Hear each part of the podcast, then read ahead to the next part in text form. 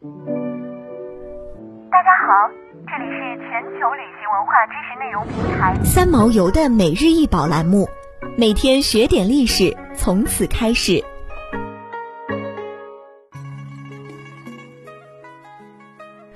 每天学点历史，从每日一宝开始。今天给大家分享的是西周青铜器班簋，高二十二点五厘米，径二十五点七厘米，也称毛伯仪。西周班簋四面有四个兽首环耳，整体造型为齿口、圆腹、低圈足，口沿下是弦纹和圆波纹，腹是四组兽面纹，四耳上是兽头，呈象手状，手背依附器壁，下有垂耳，呈象鼻状。底端向内弯曲，长垂成足。此簋以内卷象鼻为足，将簋身悬起，造型奇特而罕见。班簋是中国古代青铜器中一件蜚声中外的器物，曾为清宫收藏旧物，并收录于《西清古鉴》。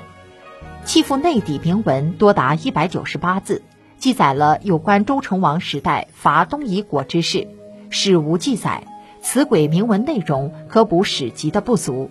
铭文内容记述了贵族班追随大贵族毛公东征的史实，这一史料与秀丽的文字都具有重要价值，还使西周班簋成为了传世青铜器中难得的特例。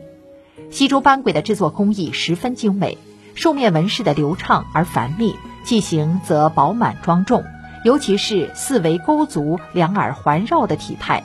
婀娜多姿又不失威严气格，其疏密间隔和造型美感，体现出在西周初期中国已有相当高端的文明水平以及青铜器制作工艺。在我国文革期间，许多古代青铜器都被送往炼铜厂回炉重铸。为了保护珍贵文物，由市文物鉴定保护人员组成的文物清理保护小组，负责到各废品收购站、炼铜厂搜寻有价值的历史文物。一天，文物清理保护小组成员照常来到北京金属供应回收站，挑选有价值的历史文物。